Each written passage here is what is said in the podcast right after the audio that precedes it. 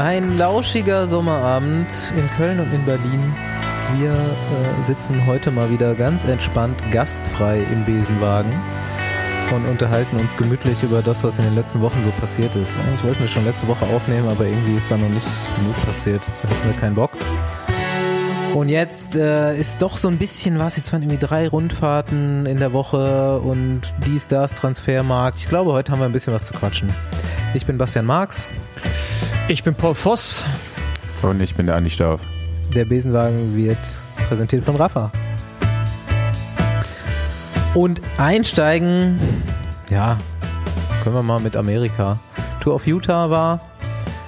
Da war unser hier benachbartes Team Downer am Start. Deswegen war es ganz cool, das zu gucken und auch mal auf Eurosport 1 tatsächlich jeden Abend sich reinzuziehen. Natürlich keiner gemacht außer mir. Aber Doch, ich, ich habe das es auch manchmal geguckt. Ja, ich habe es auf jeden Fall Ich durchgezogen. auch ab und zu mal, ja. Ist eher meine Zeit, um Radrennen zu Ah, gucken. stimmt, hast du gerade erzählt. Erzähl äh, kurz von, von der lustigen Etappe. Von, von der, für mich die lustigste Etappe, ja, da war wirklich ein Fahrer von Down in der Spitzengruppe und hat dann bis zum, äh, ja, bis aufs Messer gekämpft um das äh, Trikot des aggressivsten Fahrers. Mika Heming war das. Schönen Gruß von hier. Äh, hat es, glaube ich, nicht, nicht geschafft, das Trikot zu bekommen, aber hat alles gegeben. Ja, Mika Heming und irgendein amerikanischer Fahrer, glaube ich, noch, aus dieser vier Mann starken Spitzengruppe, wo auch der Christopher Heider von Downer noch drin war, ähm, haben dann kurz bevor sie eingeholt wurden und kurz bevor der Schlussanstieg anfing, der echt lange und echt steil war, ähm, noch um dieses Trikot gekämpft, des kämpferischsten Fahrers. Wie der Name schon sagt, muss man sich anstrengen dafür. Äh, sichtbar anstrengen. Und das haben die beiden dann auch gemacht. 200 Meter vom Feld, sich einfach ungefähr, ich glaube, 10, 12 Mal gegenseitig attackiert. Aber keiner konnte den anderen irgendwie in irgendeiner Weise abhängen, ist dann auch nicht weitergefahren. Und dann sind sie geschluckt worden und äh, das Trikot hat jemand bekommen, der am Berg dann attackiert hat. Aber war, war witzig und hey, Downer auf jeden Fall ganz gut präsentiert da. Ich will äh, wissen, was Gerald äh, sich im Auto dazu gedacht hat irgendwann. ähm, yo, Utah Tour. Insgesamt, ich find's ganz geil, das zu gucken, weil Nee, ganz es ehrlich. ist so ein bisschen also, wie Hobbyrennen. Nee, aber, nee, ja. Es mir eigentlich egal, was das für ein Rennen ist, aber das mit diesen Straßen, da diesen Anstieg, wo der äh, Mika Hemming war das ja, wo er sich da zu Tode attackiert hat, da fährst du an diesen Berg hoch, irgendwie mega steil, du siehst es aber nicht so richtig, weil es einfach nur so ein Highway hochgeht. Ey, und das ist so unattraktiv zum Gucken. Ich bin zweimal eingeschlafen.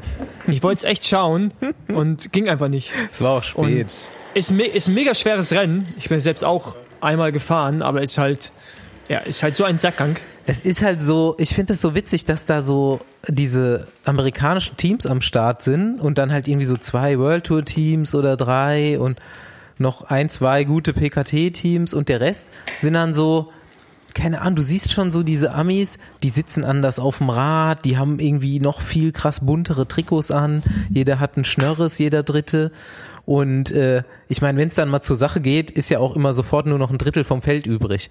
Aber irgendwie ist es witzig zu gucken, weil es irgendwie mal anders aussieht als die Radrennen, die man sich sonst anguckt. Vor allem könntest du die amerikanischen Radrennen eigentlich auch mit einem Fixie fahren, weil Bremsen brauchst du ja nicht. Ja, stimmt. Es gibt, Ähm. wenn, dann gibt's nur 90 Grad Kurven. Und Ja, die sind genau. dreispurig bis vierspurig. Da brauchst du auch nicht äh, bremsen. Also ist schon, ist schon krass. Also die Scheibenbremse wurde, glaube ich, nicht in den Staaten äh, ja, erfunden. Doch am Mountainbike. Ja, okay, gut, Argu Argument, aber für Straßenrad ist es auf jeden Fall sehr, äh, Ja, Land, Landschaft ist schon geil. Also wenn du von der Straße runterfährst und Offroad gehst, glaube ich, wird's richtig gut. Ja, Ähm, vor, vor allem der Sieger ist für mich auch so ein Phänomen. Ben Hermanns, ja. keine Ahnung, der fährt auch nur so ab und zu mal so richtig schnell, aber naja, der So. dieses Jahr schon Österreich gewonnen zum zweiten Mal, jetzt Utah. ja, Also- immer da, wo es nicht so gut besetzt ist, aber dann fährt er halt aber auch so viel besser als alle anderen, dann denkst du dir ja so, Mhm. warum ist er bei anderen Rennen nicht besser, ne? Ja, der fährt bei anderen Rennen schon gut, aber du sagst ja gerade, die sind halt nicht so gut besetzt. Ich glaube, der ist halt, der hat dazu seine Nische gefunden, ne? Der kann halt irgendwie relativ viel gewinnen in so in dem Bereich, aber wenn du halt so World Tour, ist der halt auch gut, gehört zum Teil auch zu den Besten, aber halt nicht so gut, dass er gewinnen kann, ne? War jetzt also halt keine auch- großen Rennen. auf jeden Fall kein Topstar sonst dabei. Selbst EF war da mit einem Line-Up, ja, was jetzt gut ist, aber nicht die Topstars von ihnen dabei sind. Aber da genau. will ich noch mal zu, oder hast du noch was anderes als Lecklen Morton? Nee, genau, da wollte ich hin, ja. Ja. Äh, Lecklen hat es jetzt irgendwie auf jeden Fall geschafft, so in allen Social Media Plattformen diese Woche, äh, zum absoluten Held der Hobbyradfahrer zu werden, indem er jetzt wirklich irgendwie diese Saison dieses äh, Mountainbike-Rennen irgendwie auf dem Podium war, Leadville vorletzte Woche, dann dieses GP Duro gewonnen hat, dieses Langstrecken-Selbstverpflegungsrennen, jetzt eine World Tour Etappe gewonnen hat und vorher sind sie noch irgendeinen Quatsch gefahren, ne? Dirty Kansas sind sie auch noch gefahren, da war er auch relativ weit vorne. Ja, aber Utah ist ja keine World Tour. Ah, stimmt, ja, okay. Aber ein richtiges Radrennen hat er Ein richtiges gewonnen, Radrennen mit auch noch ein paar World Tour Fahrern dabei. Aber ich meine, da wollte das Team ja wahrscheinlich irgendwie hin, würde ich sagen. Oder überhaupt diese Werbestrategie wollte dahin zu zeigen und am besten mit Lachlan Morton, er ist nun mal das Aushängeschild, der Hipster-Radsportler, dass das möglich ist auf allen komischen Leveln. Ich meine, auf den anderen war es wahrscheinlich nicht so schwierig wie in Utah, äh, was ja. zu gewinnen. Gibt es auch noch einen anderen Fahrer, der kann das auch gar nicht so schlecht. Äh, aus Holland, Mathieu van der Poel heißt er, glaube ich. Genau, aber der ist kein Hipster. Ja, okay, der ist kein Hipster, aber der kann das auch auf verschiedenen äh, Disziplinen ganz gut. Ja, und ich finde auch auf einem anderen Niveau auf jeden Fall. Ja, da, darauf will ich ja hinaus. Er ist der Held der Hobbyradfahrer. Mathieu van Ja, der Poel genau. ist definitiv der Held der Profiradfahrer. Ja. Alright, rüber nach Europa. Ähm, erstmal schon ziemlich lange her wieder, aber San Sebastian Remco gewinnt ohne Scheiß. Am Abend vorher wo habe ich noch wieder mit jemandem über Wetten erzählt und ich meinte so, ich hab, ich bin mir nicht sicher genug, aber wenn ich fünf Euro setzen müsste, würde ich fünf auf Eddie Dunbar und fünf auf Remco setzen und am nächsten Tag gewinnt er. Ich hätte 300 Euro gewonnen. Scheiße. Woran, Ja. woran liegt das, dass diese super jungen Fahrer jetzt plötzlich die älteren Fahrer angreifen können. Das war irgendwie nie so. Wir haben jetzt einen Remco, wir haben einen Bernal, wir haben irgendwie Mathieu van der Poel, Wout van Aert, wir haben Sivakov, der gewinnt Polen jetzt schon wieder. Ähm, meiner, meiner Wahrnehmung nach war das die letzten 20 Jahre nicht so, dass junge Fahrer einfach ins Profi-Peloton wechseln konnten und etablierte Fahrer abhängen konnten. Das ist aber jetzt plötzlich der Fall. Stimmt nur so halb. Erzähl. Ich glaube, dass jetzt in der Masse kommen halt gerade ganz viele Junge nach, die alle so gut sind. Deswegen fällt das auch so ein bisschen auf. Und was auffällig ist, dass auf jeden Fall auch schon so in den Bereichen wie Rundfahrt, Gesamtwertung oder überhaupt so Bergfahrer äh, in jungem Alter vorne mitfahren können. So eher so Sprintertypen konnten das ja schon immer. Ähm, Peter Sagan übrigens äh, ist ganz gut gestartet bei den Profis. John Degenkolbs äh, erfolgreich gestartet. Äh, da gibt's jetzt wahrscheinlich jetzt noch so einige Fahrer, bei denen das zutrifft. Ähm, davor Gerald ja auch, Gerald Julek. Ja, aber du hast schon Ähm, recht, es sind schon eher so mit 18 deutscher eher so Meister Sprinter, geworden. ne? Also eher Ja, ja, das war, also klar, das war schon einfacher, sag ich mal, da schnell Erfolge einzufahren als irgendwie im Berg. Aber jetzt, klar, jetzt ähm, ist das Niveau unglaublich hoch und auch was von den Nachwuchsklassen jetzt äh, hochkommt, es wird immer besser, also gefühlt. Also ich habe da jetzt ähm, auch mit einem Fahrer bei einem anderen äh, Rennen, wo wir jetzt vielleicht gleich noch drüber sprechen, ähm, der hat über zweieinhalb Stunden bei der Etappe da bei der Bing Bang Tour, die so ein bisschen äh, auf so einem Rundkurs rauf und runter ging, ähm, bei, ich weiß nicht wie, wie viel, also ich glaube ungefähr 70 Kilo, äh, 420 Watt Normalized Power gefahren und hat die Etappe nicht gewonnen. Also das ist unglaublich, was da äh, für ein Niveau erreicht wird mittlerweile. Und ähm, ja, die jungen Fahrer, die danach kommen, steigen direkt so mit ein. Also ich, ich finde es echt auch krass. Ist es so, weil jetzt einfach, wir haben das schon öfter, glaube ich, drüber gesprochen, dass es jetzt halt für bei, gerade bei den jungen Fahrern schon so ist, dass wenn die es ernst meinen, irgendwie ab 13, 14, die schon mit dem Powermeter und gesteuert trainieren und einfach wirklich vielleicht, wenn sie einen guten Trainer haben, tatsächlich keine Fehler machen im Training und deswegen irgendwie stabiler und schon stärker sind. Trainerfossi. Ja, keine Ahnung. Ist halt so, wie es ist und ähm, ich finde 420 Watt gerade echt ein bisschen doll krass. Würde ich das, den Powermeter mal kalibrieren. Also, ich meine, der, der ist ja nicht nur eine Minute Intervalle gefahren. Äh, von daher finde ich das schon ein bisschen zu heftig. Also, das ist ja, Aber das sind auch die Daten, also die Fahrer, die Daten von der Etappe hochgeladen haben, die sind alle in dem Bereich. Also das ist schon nicht weit hergeholt auf jeden Fall. ja, ja, aber ich sage nur, also ich meine, Normalize 420, das ist schon mit 70 Kilo, bist du ja auch irgendwie, keine Ahnung, bei 5, 8, 5, 9 oder sowas. Keine Ahnung, jetzt mal ausrechnen. Pro Kilo, das finde ich ein bisschen. 5, Äh, 5, 9, ja. und dann gewinnt er ja nicht mal. Was hat denn der gemacht, Junge? Ist ja Hat er, hat er Auto gezogen oder was? Ja, da, keine Ahnung. Da gibt's ja immer so die zehn Minuten im Radrennen, die man noch mal ein bisschen schneller fahren muss, um das zu gewinnen. Und da war er wahrscheinlich dann nicht dabei. Alter, wo man dann die 550 fahren muss. Nochmal Ja, keine Ahnung. Die sind halt besser. Wie er schon sagt, bessere Trainingssteuerung. Jeder weiß mehr. Ähm, die Teams arbeiten effektiver als früher. Viele Faktoren. Ich glaube nicht, dass die Jungs talentierter sind als wir früher, nur halt eine andere Trainingssteuerung und frühere, bessere Trainingssteuerung. Meisterschaften waren. Europa und Welt.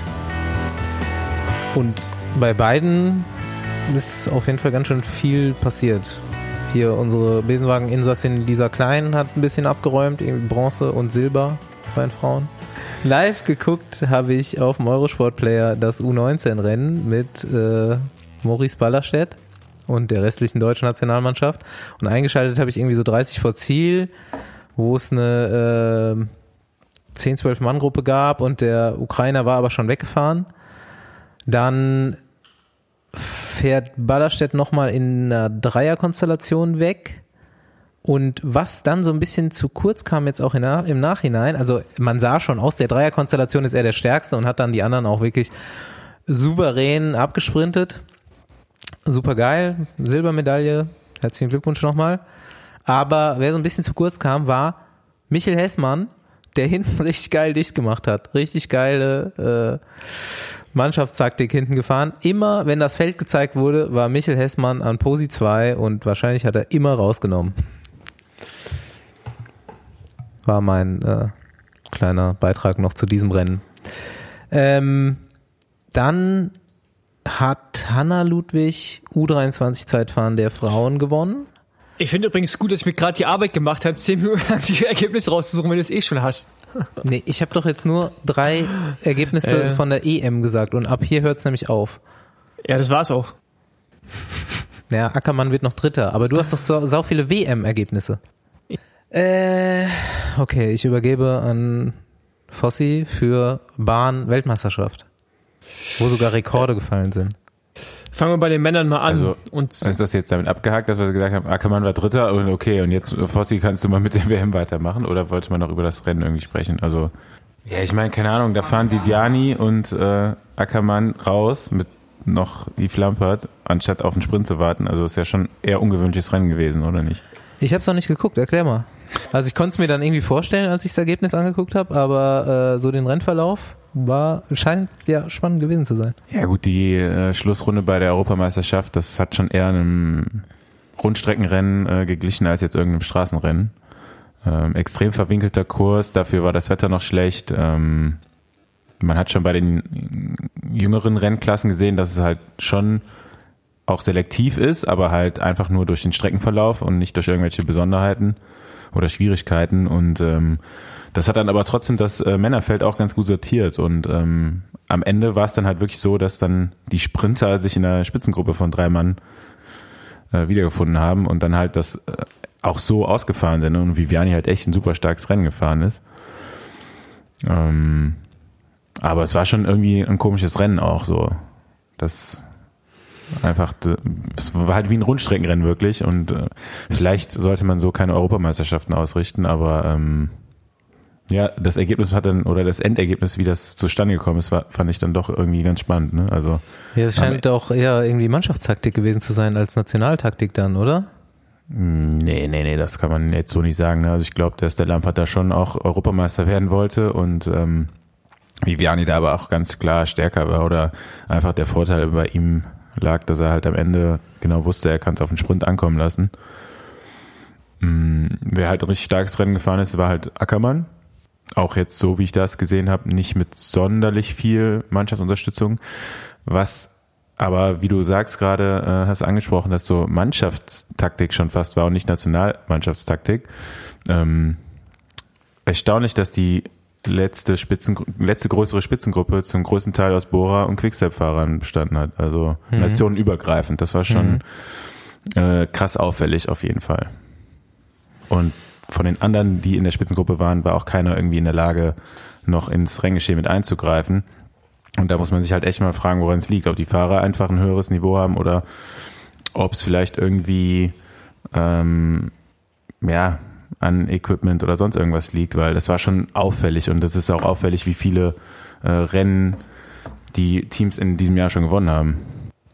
Ähm, zu den Fahrern, also weiß ich halt, dass viele Teams, jetzt äh, Beispiel Sunweb, zum Beispiel für Nationalmannschaften in Deutschland auch keine Fahrer abstellen wollten, damit Ackermann Meister wird. Also das ist halt, ich meine, du musst halt dann irgendwie bei solchen Dingen auch gewisse teamtaktische Sachen bedenken. Ich meine, welches Team verhilft jetzt welchem Fahrer zu irgendeinem Meistertitel? Und letztendlich trägt ja der Fahrer das Trikot in seinem Team und nicht äh, nur mit der Nationalmannschaft. Von daher, glaube ich, gibt es da auch schon, ja, so taktische Marschrouten von den einzelnen Teams. Und bei Bora, da es halt einen ganzen Zug gab beim, bei, äh, beim BDR für Ackermann. Und ich denke, bei anderen Teams war es auch so aufgestellt. Ich glaube schon, dass es da auch innerhalb Nation bei so unwichtigen Titelkämpfen, oder unwichtig sind sie nicht, aber ist jetzt keine WM, dass Fahrer dann auch zurückziehen oder die Mannschaften die Fahrer nicht freigeben, weil sie halt eventuell einem konkurrierenden Team zum Titel verhelfen. Warum wechselt Victor Campenarz zu Dimension Data? Weil er, weil er bescheuert ist. Staufi, ich, ich will was hören dazu, los. Ja, kann man so stehen lassen. Keine Ahnung, also eine bessere Antwort fällt mir da jetzt auf Anhieb auch nicht ein. Ja, okay, ähm, dann ist mein Gespür richtig gewesen keine Ahnung, vielleicht hat er keine bessere Alternative oder die haben irgendeine Vision mit Viktor Kampenarz. Vielleicht nochmal einen Stundenwertrekord zu fahren. Noch einen. Noch einen in Südafrika. Ich bin gespannt auf jeden Fall. Der Rest, ich finde Transfers immer ganz interessant, aber der Rest ist irgendwie nicht so spannend. Vor allem wusste man es irgendwie alles schon, was passiert ist. Jetzt hier Gil, Gilbert, Wusste ich nicht nee, das vorher. Find, das, das finde ich, find ich schon interessant. Ja. Gilbert, ja. Gilbert, nicht Gilbert. ja, sagt man so. Ganz große Neuigkeit war ja der äh, Transfer jetzt, der jetzt wirklich bestätigt worden ist von Dumoulin. Ja. Da hat jetzt auf jeden Fall äh, Jumbo Wismar, denke ich mal, ein konkurrenzfähiges Team zu äh, Ineos mittlerweile aufgestellt. Das wird dann ja vielleicht nochmal interessant. Langsam, Mit Hälfte des langsam kann es klappen, ja. Stimmt, habe ich gestern auch gelesen. Hälfte des Budgets von Ineos. Wobei das irgendwie nur Fahrergehälter waren, oder? Was da gepostet wurde. Nee, 20 Millionen ist, glaube ich, das Budget, was äh, oder ein bisschen mehr, was sie haben. Okay. Ja.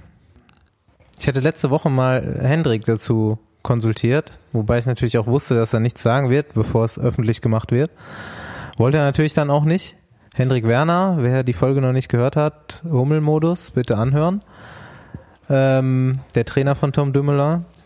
Und ich habe ihn dann nur Sachen gefragt, von denen ich schon wusste, dass er nichts dazu sagen wird, äh, nämlich ob er dann mitwechselt auch und ist er natürlich ausgewichen. Ähm, aber er meinte so, Tom hat ihn schon mal gefragt, jetzt äh, abseits dieses Themas, ob wenn er wechseln würde, ob er nicht mitkommen wird.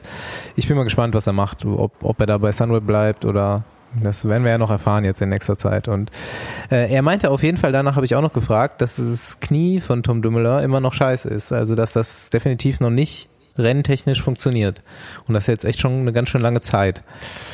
Da kann man auch gespannt sein, in welcher Zeit er das wieder so Vollgas drei Wochen einsetzen kann. Ne, das kann ja jetzt aus meiner physiotherapeutischen Expertise auch mal so sein, dass das halt dann ganz lange reizt, wenn man das mehr als eine Woche lang belastet. Mal sehen. Ja, ich habe letztens, glaub, letzte Woche so ein Doku gesehen, auch über Dumoulin zum, zum Giro. Und da macht natürlich die ganzen, der macht sich dann der Doku so ein bisschen auch über Sunweb lustig, über wie das Team so arbeitet. Und dann sagt er, also er macht sich offensichtlich lustig und sagt immer, nee, nee, der ist schon gut, was die machen. Jetzt so im Nachgang ist es natürlich äh, umso besser, wenn man weiß, dass er wechselt. Und äh, da war Hendrik auch zu sehen. Und ich habe den zuerst gar nicht erkannt, weil er da einen Bart hatte. Der sah aus wie irgendwie, als wenn er irgendwo aus dem, aus dem Wald oder aus den Alpen gerade irgendwie von unserer Hütte er kommt. Er hat so eine Reinhold Messner äh, Ja, Optik genau, unglaublich. Drauf. Ich habe den gar nicht erkannt, also perfekten Holländisch. Äh, ja, auf jeden Fall hat er sich äh, stark verändert, seitdem wir ihn das letzte Mal in der Sendung hatten. Genau, jetzt eine besondere Rubrik nur für Staufi, weil er sich so sehr für den Juniorenradsport interessiert und äh, für die Ergebnisdienste. Jetzt war ja vergangene Woche ähm, die Weltmeisterschaften der Junioren und Juniorinnen äh, in Frankfurt-Oder. Da wurden einige Rekorde aufgestellt und vor allen Dingen auch viele Medaillen gewonnen. Ähm, fangen wir aber bei den Mädels an, wo die Alessa Katriana, Katriona Pröpster wenn ich es richtig ausspreche, äh, Gold. ich hoffe, ich hoffe, ich, hoffe, ich habe es richtig gesagt. Ja, war auf jeden Fall richtig. Ja, genau. Äh, sie gewinnt Gold im Kairin, Silber 500 Meter, Gold im Sprint und dann nochmal äh, Teamsprint-Weltmeisterin, glaube ich, war das. Genau. Zusammen mit Christina Sch 8000 Watt zusammen mit Christina Sperlich und Katharina Albers. Genau, bei den Männern, finde ich, gab es ein, ein mega Resultat im, äh, im Vierer. Und zwar haben die einen Weltrekord aufgestellt mit 3 Minuten 58 und der ist jetzt für euch wahrscheinlich nicht so interessant, aber für mich bemerkenswert, weil die zum Teil auf sehr alten Rädern unterwegs sind. Und der deutsche Männerrekord liegt bei 3,56. Anmerkung aus der Redaktion. Der deutsche Rekord der Männer in der 4000 Meter Mannschaftsverfolgung liegt bei 3 Minuten 55. Um die Männer zu ärgern, hätten die Junioren knapp dreieinhalb Sekunden schneller sein müssen.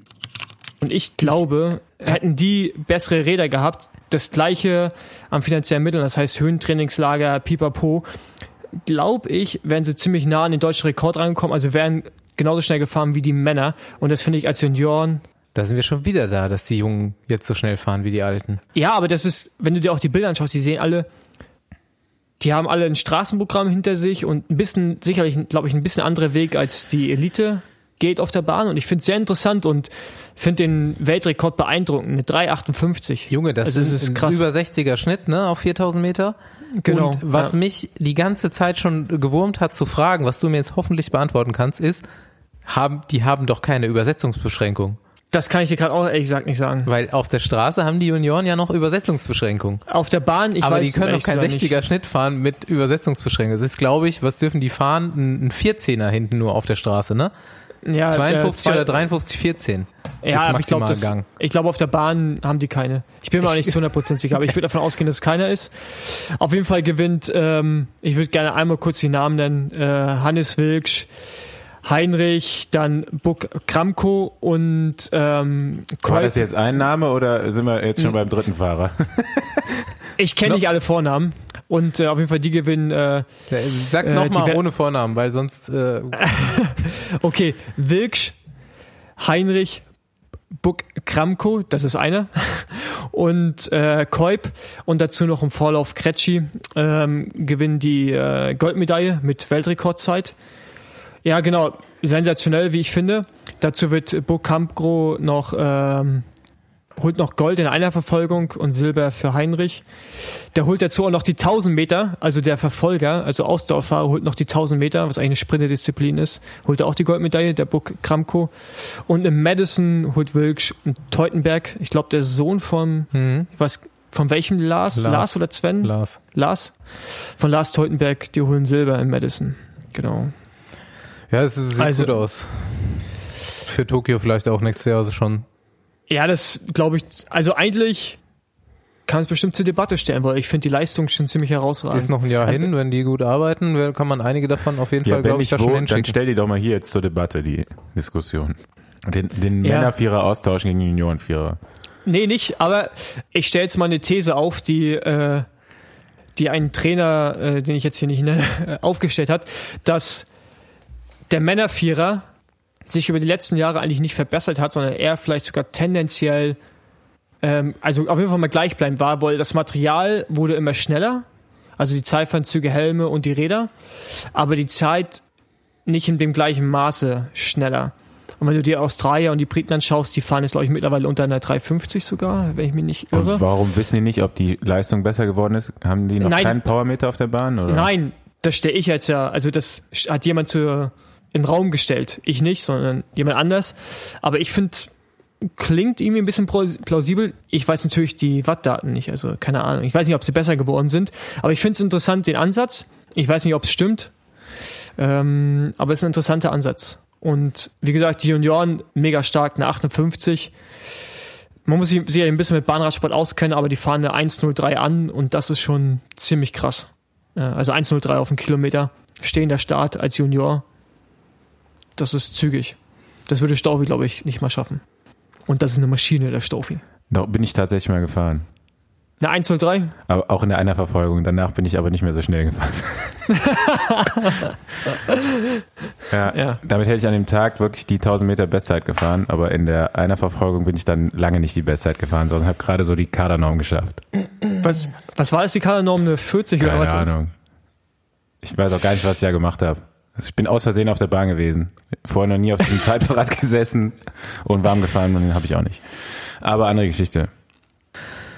Gut, ich bin die Woche über eine lustige Sache gestolpert. Ähm, ich weiß nicht, wer es kennt, wenn man so auf Facebook unterwegs ist, dann werden einem manchmal so Posts angezeigt, weil die irgendjemand geliked hat, mit dem man befreundet ist. Und dann liest man manchmal so eine, so eine kontroverse Headline und denkt sich so, ah, die Kommentare könnten witzig sein. Geht in die Kommentare rein, dann ist natürlich der erste sagt so, ah nein, das stimmt nicht. Der zweite sagt, hier, deine Mutter hat Gürtelgröße Äquator. Der dritte rastet schon völlig aus, egal. Die Headline war Hill Climb, britische Meisterschaften oder irgendwas on Steepest Street, also auf der steilsten Straße der Welt gab es so ein britisches Hill Climb Rennen. Ich hatte davon gehört, wusste aber auch nicht so richtig, was es ist. Ähm, und der Gewinner, die steilste Straße soll 40 Prozent steil sein und der Gewinner hat 50 Sekunden 1077 Watt gefahren. Und wurde erstmal drunter kommentiert, da weiß jemand nicht, was 40 Prozent sind. Und ich habe mich dann so drunter verleiten lassen, so, ja gut, 1077 Watt für 50 Sekunden will ich jetzt auch vielleicht mal in Frage stellen. Das Ganze auf Englisch. Wer aber dann sofort geantwortet hat, und zwar ganz lustig, war dieser Gewinner von diesem Hill Climb. Und der hat dann nur so einen Witz gemacht. Und dann dachte ich mir, jetzt fragst du aber mal nach. Und dann habe ich so, ja und, waren es wirklich 50 Sekunden 1077 Watt? Meinte so, ja, ja. Und hat auch ein Bild gepostet von dem Straßenschild oder von dieser Messung, wie die steilste Straße der Welt gemessen wurde, nämlich 37,7 Prozent, also auch knapp 40 Prozent. Und dann war ich irgendwie begeistert von diesem Thema und habe diesen Typen dann wirklich die Woche, ganze Woche noch genervt und ausgefragt, was da drüben eigentlich geht.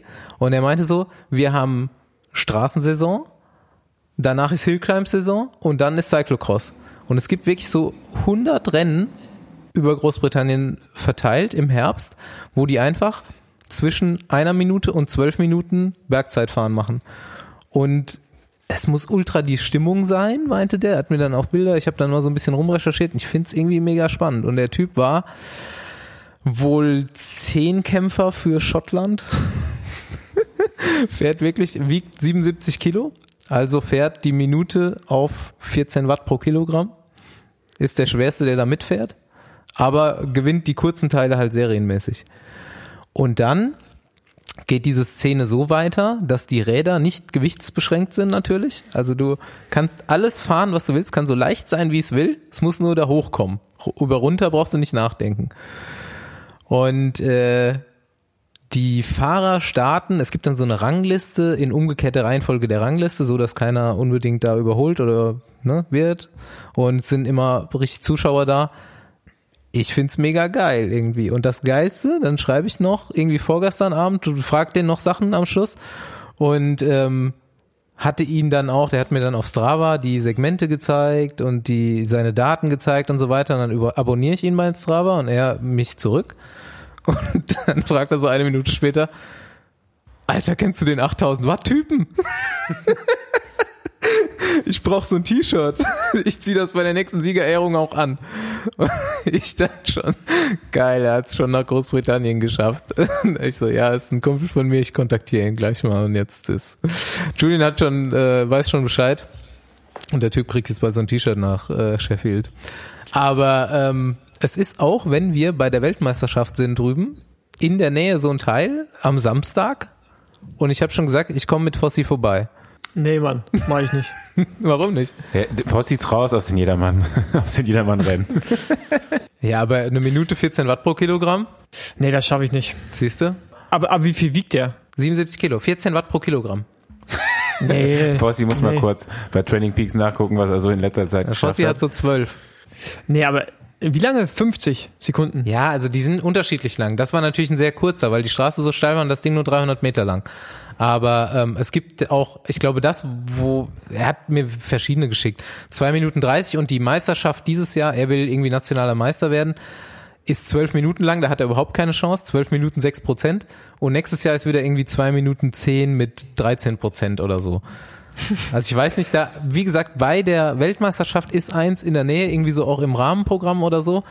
Ich weiß nicht, wie lang das ist, aber ich glaube irgendwie zweieinhalb Minuten. Ja, was Ja, mir dazu Zeit. jetzt so spontan einfällt, wäre eigentlich so ein Besenwagen Hillclimb hier irgendwo in Deutschland. Das, äh, da- das noch an Ja, unserer mir, Eventliste hinten dran bei mir in hängen. Berlin. Ja, bei dir in Berlin? in Berlin gibt's schon ein paar Berge, wo man das machen könnte. Ja, ja, also für dich auf jeden Fall. Nee, also, also so, so eine Minute, so eine Minute kriegen wir auch hin. Ja. Und dann in einer Also- Minute fahr ich auch schneller als du. Also das bist du auf jeden Fall mal gefahren wahrscheinlich, oder? Ich glaube, ich glaub, ich glaub, bei der Minute gehst du schon ein hinten, wenn du nicht trainierst. Nee, Staufi. Ja, dafür will ich ja trainieren. 14 Watt pro Kilogramm eine Minute bist du bestimmt mal gefahren, oder? Boah, aber muss ich Ja. auch nachgucken. Weil, Für, keine für einen Top, ich, es kam mir am Anfang super utopisch vor, aber ich glaube für einen Top-Sprinter sind das Nee. Werte, die sind eigentlich noch relativ Ey, eine normal. Minute fährst du aber Für eine voll. Minute. Nee, aber Ja. ich, wenn du es mal machst. Ja, dann Ja, aber eine halt Minute ist schon viel, so, ne? Aber Also Minute, Falls- 14 Watt pro Kilogramm ist schon sportlich, ey. Fall, wenn ich irgendein so ein Idiot testen will, weil wie viel du über eine Minute fährst, dann fährst du eine Minute mal richtig schnell, aber ansonsten kommt es im Rennen eigentlich nie vor. Caleb Ramsey Brown heißt der Typ. Wir markieren den mal auf Instagram und ihr könnt euch das mal angucken. Das ist nämlich auch ein richtig geiler Brite. So mit dem Schnörres und mit so einer Jägermütze. Oder richtige Maschine, auf jeden Fall. Und er hat ein Rad. Ich, ich finde ja Leichtbau immer noch geil. Leichtbau ist ja irgendwie kein Thema mehr heutzutage, ne? Aber er hat so ein Vorderrad, da sind keine Speichen drin, sondern so Schnüre. Ich habe Jaco extra gefragt. Das gibt's irgendwie so Nylon-Schnüre, dann wird das noch leichter. Und die werden dann so gespannt, dass es halt wie eine Speiche ist. Gibt, gibt, das auch, ein noch Video, leichter. gibt auch ein Video Und- davon. Es ist genau, und- es ist halb so leicht wie eine Speiche, so eine Schnur. Und das funktioniert. Das funktioniert. Der hat Ja, jetzt ein Vorderrad damit und lässt sich aber jetzt gerade auch noch ein Hinterrad damit bauen. Ja, aber ist das steif genug? Ja, Ach, hör auf. hör auf. Ich schick dir das Video. Es gibt echt schon bekloppte Menschen. Ey, ey. die Briten sind richtig geil, was Radsport angeht. Ich finde das cool. Ja, deswegen fahren wir auch rüber. Genau. Na, Stoffi? Genau deswegen. Alright. So, Stauf, du darfst jetzt dein Thema ansagen. Bereite dich darauf vor. Auch mein, mein Thema. Dein ja, ich, Thema. Äh, Du hast es in die Gruppe gepostet. irgendwann die Tage habe ich ganz viele WhatsApp-Nachrichten bekommen. Bekomme ich ja sonst nicht. Und da habe ich mich schon wieder gewundert, was ist passiert. Und äh, da gab es eine Meldung in der Bild-Zeitung und äh, anscheinend hat Ulle ein Angebot vorliegen für fürs Dschungelcamp. Und ähm, das fand ich ja schon so die größte News eigentlich, was den Radsport anging in den letzten paar Wochen. Ich meine, ich habe dann einen Freund von mir kontaktiert, der so ein bisschen Connections nach RTL hat und der meint, die arbeiten 100% seit seinem Malle Til Schweiger Unfall daran, den ins Dschungelcamp zu kriegen. Man will es aber eigentlich nicht so wirklich sehen, oder? Also ich würde zum ersten Mal im Label Dschungelcamp gucken. Ja, aber ich habe so Fremdschämen dabei, allein wenn ich schon drüber nachdenke. Also, Er wird sich keine Freunde machen. Sollte das wirklich passieren, oder? ja, der, der wirkt irgendjemand oder haut jemand. Ich habe auch gesagt, er bringt jemanden um. Denn er ist der stärkste Mensch der Welt und er weiß gar nicht, wie stark er ist. Und wenn er ausrastet, was relativ wahrscheinlich ist, Ich habe auch schon die Theorie gehört, dass äh, Til Schweiger das äh, provoziert hat, um seinen Film zu promoten, dass äh, Ole seinen Freund verprügelt. sein Film? Ja, der ist halt zur gleichen Zeit kam irgendwas von Til Schweiger raus. Okay. Das habe hab ich jetzt so gehört. Ole soll auf jeden Fall eine Rekordsumme geboten worden sein. Dann habe ich auch 10.000 erstmal, Euro. Dann habe ich nee, nee, zwei- 200.000, glaube ich. bisher Ey, ist das der halt- Rekord 120.000. Das ist halt echt auch lächerlich eigentlich, ne? Dafür, wie du dich eigentlich erniedrigst da. Alter. Ich meine, es liegt ja an dir, aber ich kann es mir nicht vorstellen, ne? Ja, gu- Ja, ich kann mir's nicht Fossi, ganz angucken. ehrlich, für 200.000 würdest du nicht auch in den Dschungel gehen? Ja, aber ich bin auch nicht prominent. Ja, aber würdest du ja trotzdem machen, oder nicht? Ja, ja also ich finde, also ich finde Ole da drinnen, das ist, das ist erniedrigend und das ist, äh, also ich, also, ja, Ole hat sich wahrscheinlich mit irgendwelchem, ja, oder ziemlich sicher mit irgendwelchem Zeug zugeschüttet, aber trotzdem ist er irgendwie in unseren Herzen noch so ein Held wie Boris Becker oder Steffi Graf, also, also so, so eine Ikone, also die setzt du ja gleich, weißt wenn du, wenn du Jan Ulrich sagst, den kennt jeder, die kennt fast, also hat schon mal jeder irgendwie gehört. Und den so ins Dschungelcamp zu schicken, ganz ehrlich, also ich meine, Entschuldigung, aber Emanuel Buchmann, auch wenn er jetzt die Tour gewinnt, den kennt wahrscheinlich in 20 Jahren auch keiner mehr so richtig, aber Ulle kennt jeder. Auch wegen seinen Eskapaden und ah, nee, den will ich da nicht sehen. Du, du willst ihn sehen, ne? Nee, also ich, ich glaube auch. Also wenn, wenn er da, wenn er da drin wäre im Dschungelcamp, würde ich es gucken, auf jeden Fall. Ey, Ich würde es mir reinziehen, aber wenn, wenn, er wenn Ole Geld braucht, gar keinen Gefallen tun damit. wenn, wenn Ole Geld braucht, machen wir einen Spendenaufruf im Besenwagen. Ja. Aber für Ole, meld dich, wenn du Geld brauchst. aber 200.000 dann einnehmen und Ulle geben wird auch schwierig. Ja, vor allem das dem noch zu geben. Was haben wir denn noch? Haben wir noch irgendwas aufgeschrieben? Ah ja. Eigentlich wollte ich darüber noch geredet haben, weil Fossi wollte, glaube ich, auch noch darüber geredet haben, dass sich dieses Hermann-Team auflöst. Ja, es ist schade, dass das Team aufhört. Ähm, man hat dies Jahr den deutschen Meister gestellt im U23 Zeitfahren mit äh, Miguel Heidemann. Und man hat sich auf einem guten Weg ähm, befunden, auch wenn man sicherlich einige Dinge anzweifeln kann, oder was anzweifeln, aber hinterfragen kann. Äh, jetzt nicht, was die Leistung angeht, aber eher so, ähm, wie die Rennen gestaltet werden. Aber ja, ist natürlich schade, dass ein Team irgendwie, irgendwie jetzt verschwindet. Also geil ist das nie.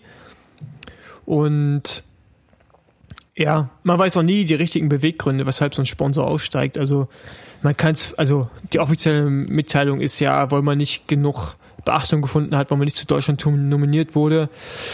Ähm, vielleicht es gibt ja auch andere Gründe, keine Ahnung. Aber jetzt äh, die Begründung, die gegeben wurde, die kann ich für mich eigentlich so nicht akzeptieren, obwohl das wird dem äh, Inhaber von Hermann auch scheißegal sein, ob ich die akzeptiere oder nicht. Aber zu sagen, man findet es ungerechtfertigt, dass man nicht zur Deutschland-Tour nominiert wurde, kann ich nicht ganz nachvollziehen, wo man, wenn man wirklich die ganze Nominierung mal auseinanderbröselt oder die einzelnen Teams, die am Start sind, dann haben die doch schon irgendwo ihre Berechtigung und sicherlich hätte man Lotto Kernhaus in dem Fall zur Debatte stellen können, aber Lotto Kernhaus war jetzt auch nicht schlechter als äh, Hermann und von daher äh, finde ich, ist da kein, kein Angriffspunkt für Hermann eigentlich zu sagen, dass man irgendwie benachteiligt wurde. Also die Teams, die da sind, haben es verdient. Bei Bike Aid kann man sicherlich diskutieren, was wir für den deutschen Radsport tun, ob man so ein Team unbedingt da haben muss. Aber das direkt als Grund zu nehmen und aufzugeben, äh, gerade wo man irgendwie ein bisschen Erfolg hat, finde ich schade. Ja. Wenn ich die Internetseite so sehe, dann könnte es definitiv an der Trikotfarbe gelegen haben. Ja, habe ich Nee, mir also- gerade auch gedacht. Ich habe das Trikot vorher noch nie gesehen. Das ist auf jeden Fall bitter, aber ja, die Jungs waren gar nicht so langsam. Und ähm, Nee, die, also die, die, die hatten so als Mannschaftsstärke waren die extrem gut und sie hätten eigentlich auch mehr Radrennen gewinnen müssen für die Rennfahrer, die sie hatten. Ist für mich Ja, aber, das- sieht aus, also ist für mich einfach ein Amateurteam. Also ist kein, kein, hat das hat Moni ja auch gesagt, als er da war. Er legt sehr viel Wert darauf, dass sein Team einen professionellen Eindruck macht. Und das Genau. kriegt er ja da tatsächlich auch so ein bisschen hin. Jetzt mal rein von der Optik her gesprochen. Das, was natürlich, natürlich ist das sportlich nichts wert, klar, aber es gehört in diese, äh, in dieses Business. Ja gut, aber dann, dann guckst du dir, dann guckst du dir mein Team an, da denkst du wahrscheinlich auch, äh, Heiland Sack, aber ich meine, wir haben auch eine mega professionelle Struktur im Hintergrund, die keiner außen sieht. Klar ist immer was nach außen erstmal sichtbar ist, aber jetzt Hermann hat schon, also haben ein gutes Rennprogramm gehabt, ne? Die sind äh, viele gute U23-Rennen gefahren, also von daher kann man jetzt nicht sagen, dass sie eine Amateurmannschaft waren. Ähm, man muss sich natürlich mit der Sache auch ein bi- bisschen beschäftigen, um zu wissen, was da abgeht. Wie sieht's denn Ja. aus? Wie viele freie Plätze hast du noch für 2020? Ich habe noch freie Plätze, aber ich bin ähm, momentan sehr glücklich mit den Verpflichtungen oder Zusagen, die wir bekommen haben, von daher, oder mit den Aussichten, ja. Jetzt wird's nämlich langsam schwierig für alle, die noch keinen Vertrag haben für nächstes Jahr. LKT ist nämlich jetzt bald auch voll. Aber Staufi hat ja noch. Staufi, wie sieht's bei euch aus bei, bei Lotto Kernhaus? Toll. Voll, jetzt Ja. schon. Mhm. Wie viele gehen? Nicht so viele. Wie viele kommen? Auch nicht so viele. Ja. Sind die Transfers bei euch noch nicht öffentlich zu machen? Nee, ich glaube noch nicht. Tinte ist noch nicht trocken. Naja, ähm, vielleicht äh, muss ich da jetzt doch noch was zu sagen. Also Lotto Kernhaus hat ja, glaube ich, schon über die letzten Jahre ähm, zumindest mal bewiesen, dass es äh, bei solchen Rundfahrten dann auch irgendwie mitfahren kann und zu Recht da eingeladen ist, weil es auch die letzten Jahre so das stärkste äh, Kontinentalteam in Deutschland war und ähm, vielleicht jetzt dieses Jahr nicht die erfolgreichste Saison gehabt hat, aber mit Sicherheit äh, zwei der stärksten KT-Fahrer oder auch den stärksten U23-Fahrer in den Reihen hat und äh, den bei der Deutschland-Tour dabei zu haben, ist für mich ja schon alleine eine Nominierung wert. Und ähm, deswegen finde ich auch, gibt es da gar nicht so viel dran zu, zu mäkeln, wie du das auch schon gesagt hast. Und natürlich ist es schade, wenn es ein Team weniger gibt in Deutschland, aber ähm, ja, ansonsten habe ich dazu gar nicht so viel zu sagen, weil, wie, wie gesagt, ist mir jetzt noch nicht so sonderlich aufgefallen, das Team, außer halt durch den deutschen Meistertitel im Zeitfahren. Äh, wie Staubi auch gerade sagt, äh, Nominierung der Teams brauchen wir eigentlich nicht rummickeln, hat alles seine Berechtigung. Was ich halt ähm, da einfach nur schade finde, ist, dass halt, dass man das wirklich als Grund nimmt und dass der Sponsor sich da so zurückzieht und wenn man ein bisschen Hintergrundwissen hat, dann äh, ja die Aussagen und das Auftreten, allen drum und dran, macht es das noch umso umso komischer und eigentlich schade. Und das ist halt vor allem für die Fahrer sehr, finde ich schon hart, dass man äh, jetzt zu dem Zeitpunkt das gesagt bekommt und die Situation ist halt gerade auch in Deutschland einfach, meine, ihr seid voll, wir sind mehr oder weniger voll. Downer weiß ich nicht, aber ich denke mal, Gerald hat auch sein Auge auf äh, lokale Fahrer gezielt oder gesetzt und das gleiche bei Sauerland, also P&S hat ein gutes Team, also so viele Möglichkeiten gibt es auch nicht mehr und ähm, ist schon schade und wenn sie jetzt zur Deutschland-Tour gekommen wären, würde es das Team nächstes Mal noch geben, von daher sind das, denke ich mal, auch auf jeden Fall ähm, ja, Ego-Gründe. Und das ist eigentlich immer schade, wenn das dann so endet. Vor allem für die jungen Rennfahrer im Team.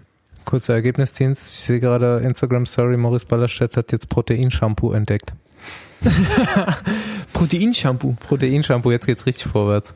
Hat endlich die Shakes bisschen abgesetzt, jetzt äh, kein Koffein, sondern Proteinshampoo, vorwärts geht's. Ähm, wir gehen jetzt in die Woche von Hamburg und der Deutschland-Tour. Aber erstmal kommt Hamburg. Schafft's Ackes das dieses Jahr endlich zu gewinnen? Andreas Stauf, der Sprintkoordinator. Nee. Wer gewinnt? Nicht Darkes. Saison ist vielleicht einfach schon ein bisschen zu lang für ihn. Aber hat er ein bisschen Pause gehabt während der Tour, oder? Ja, und dann ähm, treffen wir uns bei der Deutschland-Tour wieder. Wir auch schön zu dritt. Mit vielleicht Gast. Wollen wir mal sehen. Was machen wir da so? Boah, einen Podcast könnte man mal machen, hatte ich mir überlegt. Aber ich wollte es nicht, zu, eigentlich wollte ich es noch nicht verraten. Ja, aber Schaubi, was machst du bei der Deutschland-Tour? Erzähl mal. Provin Provinztours mache ich da. Der macht da nichts. Da, da würde ich auch gerne äh, mal eine Geschäftsidee draus machen, Provinztours. Für die, für die Großstädter. Da bist du ja auch, gehörst du auch dazu, Paul, obwohl du eigentlich ja nur. Will- Willst du, willst du mein erster, erster äh, Kunde sein für die Provinztours? Ich habe ja selbst zu tun, deswegen, äh, Ja, die, wir treffen uns, die äh, Veranstaltungen sind immer nur abends. Was machst Okay. du da eigentlich, Paul? Da bin ich dabei. Weil Ja, LKT ist ja auch nicht dabei, dachte ich mir die Woche noch. Nee, nee, ähm, ich fahre, ich sitze hinten auf dem Motorrad und bin Regulator. Es gibt zwei im Rennen. Das sind quasi die, die Staufi erlauben, ob er am Feld vorbeifahren darf oder nicht oder anderen Teamfahrzeugen. Äh, genau. Äh, ich bin quasi für die Sicherheit der Rennfahrer zuständig. Auch neue Erfahrung. Bin mal gespannt, wie das so läuft. Staufi fährt einen Besenwagen natürlich. Genau. Gut, Jungs, es ist spät. Und Und der Wein ist alle. genau, und wir haben ja teilweise noch was vor. Also freue ich mich drauf, dass wir in anderthalb Wochen zusammen am Tisch sitzen. Vielleicht mit noch wem anderen. Schauen wir mal. Wir werden es Ciao. erfahren. Tschö. Tschö. Tschüss.